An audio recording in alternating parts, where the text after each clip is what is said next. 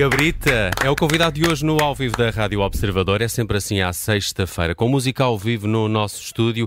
E o Cabrita é um dos eh, saxofonistas aqui mais requisitados da, da música nacional. De resto, já o recebemos eh, por alturas do lançamento deste que foi o seu primeiro disco em nome próprio, em 2020. Eh, Cabrita, assim se chamava o disco. Já vamos falar de Umbra, que chegou no final do ano passado e é o seu uh, segundo uh, trabalho. João Cabrita, muito obrigado por teres regressado aqui à Rádio Observador. Obrigado. Uh, tu e o teu saxofone barítono, não é? Exatamente. Que maravilha de instrumento, ainda por cima tão, tão, tão bonito. É um, começaste ainda assim com, com uma canção do anterior disco, isto é o Whatever Blues, não é? Exatamente. Com exatamente. o Gui, que é uma Sim, participação tinha, com, exatamente. Foi feito em parceria com o Gui, que era hum. o a única pessoa que eu consideraria pôr a tocar saxofone num disco meu. Sim, é o outro grande saxofonista claro. da música nacional. Olha, uh, uh, para além da música em nome próprio, e lembro que na altura que vieste cá falamos do, do, dos mil projetos onde já tinhas colaborado, até tinhas umas histórias muito engraçadas sobre os Cussum do Lola, uh, para ver é verdade, é como, como o Cabrito anda aqui há tantos anos. Mas uh, recorda-me com quem é que tens colaborado agora mais uh, assiduamente nos últimos anos? Legendary Tiger Man? Sim, Legendary Tiger Man. Agora saiu uma catrefada de discos que o ano passado não apareceu quase nada feito por mim, porque tive, tive a gravar discos atrás de discos e eles estão a sair, começaram a sair todos agora na segunda metade do ano. Uhum. Então, além dos Castro Fan Connection, que estamos a trabalhar no próximo disco, estamos a mais de meio já, Uh, já saiu o disco do, do Paulo Furtado, o Tiger Man, sim. Depois saiu logo o dos Paus também. Uhum. O Paus e o Caos, em que eu faço parte do, da secção do Caos. ok. Uh, também gravei um disco com o Jorge, Jorge Queijo, que é um baterista de jazz do Porto muito interessante, que é um disco de Dirty Afrobeat com, com, com malta toda do Porto, que foi também um projeto interessante. E que mais? Já chega. É, é engraçado é que todos estes projetos uh, mostram também uh, uh, vários géneros, não é? Tu não Sim. te cinges a, a, um género só. Eu lembro-me, por exemplo, que no, no, no, no Cabrita, no, no, no, primeiro disco, tinha até umas coisas. ia do blues ao reggae, não é? Sim, sim, sim. sim, Não sei se neste também, também é assim, mas. Talvez seja um bocadinho menos leque de, uhum. de, coisa, porque foi feito já com, com a ideia de um disco, e então há uma espécie de história que toda que o cola todo e que, que lhe dá um sentido estético. Então, não, não, se calhar, não foi uma compilação de temas como foi o primeiro. Hum. E é um disco uh, mais denso? Sim, mais é um melancólico. mais difícil, se calhar, para, hum. para quem eu apanho a primeira audição. É, é, daí o título, não é? Mais Umbra escuro. É mais, sim, sim. Tem a ver, de certa forma, Umbra é, é, é um sinónimo de sombra, que é uma coisa que eu, a partir dos 40, 45 anos, comecei a sentir muito, que é esta presença de. Eh, aliás, esta, estas ausências que se vão acumulando, estas perdas dos amigos, primeiro das referências, não é? Começa uma coisa muito vaga, tipo o Bowie, o Prince, o Michael Jackson, os, os atores, os escritores, essa balta que é mais distante, são basicamente são bonecos na nossa cabeça. Depois começam a ver os avós dos amigos, os, no meu caso, o meu pai também morreu há, há bastante tempo. Depois começam a, a, a, começa a perder alguns amigos, desde o, desde o Zé Pedro, o João Aguardela, o Pedro Gonçalves, o Elísio dos Ornatos, o a Sara agora, mais recentemente, a Sara Tavares. E esta o João passou um aniversário esta semana ou ontem. Foi esta semana, sim, sim, sim. sim. Estava a recordar o projeto Megafone, que é. era uma coisa tão, tão engraçada. É muito interessante, é muito engraçado. Eu estava, eu estava aqui a pensar se Sombra não seria eh, do facto eh, de um saxofonista no nosso panorama musical estar sempre um bocadinho à sombra Também nessas, col nessas colaborações. uh, neste disco tens menos colaborações, isso Sim. torna o disco mais pessoal, é, é um sim, momento é também de afirmação. Pessoal, sim, sim, sim. Foi um processo mesmo muito que eu queria mesmo pensar e, e, e, fazer e passar por ele porque pá, estou com 51 anos e estas coisas. Ninguém diria. É verdade. Ninguém diriam. agora estou melhor até. Depois de ter feito o disco até fica melhor. Estava de 41, 42, no máximo. Mas foi pensar nestas coisas e processá-las e, e geri-las uh, e, e, e trabalhá-las através da música foi muito importante. Aliás, um pormenor engraçado que foi quando, quando eu acabei a pré-produção e fui para a Paleiria trabalhar com o meu produtor Rui Gaspar, dos First Breath. Uh, na primeira noite saiu o, o, disco de despedida do Sakamoto. Hum. E foi a, minha banda sonora nessa noite, e pá, aquilo deu-me logo o mote para, para fazer o resto do disco. Claro que não é um disco todo horrivelmente obscuro e, uhum. É engraçado teres falado aí de Leiria, porque tu, os discos têm saído pela Omnicord Sim. Records, que é uma editora de Leiria, os First Breath também fazem Sim. parte desse. É uma espécie de coletivo, não é? Porque depois é, tem é. o Casota Collective que faz sim, os videoclipes. E como, é, como é que te inseres ali na. na, na encontraste ali uma, uma, uma, boa casa também para, para a tua música? Sim, sim. Na verdade foi o, o, o incrível Hugo Ferreira, que é o, é o gestor daquelas pessoas todas, que, que me viu num, num concerto É, é o Tony Wilson de Leiria, não é? Uma espécie de Tony Wilson da, da, Factory de Manchester, é o Tony Wilson de Leiria. Exato. Ele viu-me viu fazer um showcase no, no Indigente Live do Calado há muitos anos e ficou maluco com os temas e quis editar a coisa. Abriu a exceção, neste caso, de, de não ser um artista de Leiria, embora tenha um baterista que é de lá. E essa foi a desculpa para, para fazermos este trabalho juntos. Aliás, todos os meus convidados, tirando o NBC, neste disco. o NBC filhos, também é do Oeste, não é? Também é do Oeste. são todos da, da Omni.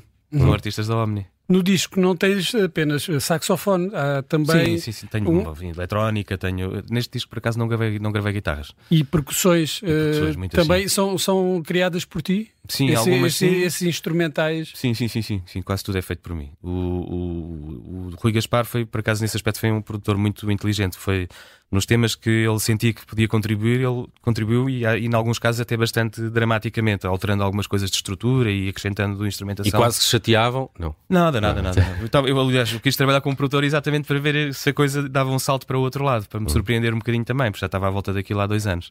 Uh, mas houve temas em que ele não lhes tocou, por exemplo, o Whatever Blues o Whatever Blues, disparado. O 49 Birthday Blues, que foi o primeiro single, que eu depois vou, vou tocar no fim. Esse tema saiu de lá da produção como entrou. Esse é um tema inspirado numa ilustração, pelo que percebi? Não, o vídeo é. Ah, o, o vídeo, é. ok, sim, já sim, percebi. Sim. Tinha lido isso. Eh, Exatamente, foi um mote para o, para o videoclipe do, do, do, do, do argumentista, ah, é, do animador. Este disco, Umbra, vai ser apresentado agora em fevereiro. Há concertos uhum. no dia 1 de fevereiro no Music Box em Lisboa, 2 de fevereiro no Maus Hábitos no Porto e 3 de fevereiro no Salão Brasil em Coimbra. Exatamente. Como é que é apresentado este disco em termos de banda que te acompanha? Estou curioso então, para perceber como é que isto está. Eu, no, no primeiro disco, tinha uma formação maior. Tinha uma formação com, com um trio, que era um, um baterista, um teclista barra guitarrista, eu e depois mais três saxofonistas, tipo os coros, uhum, uhum. os meus coristas de, de, saxofone.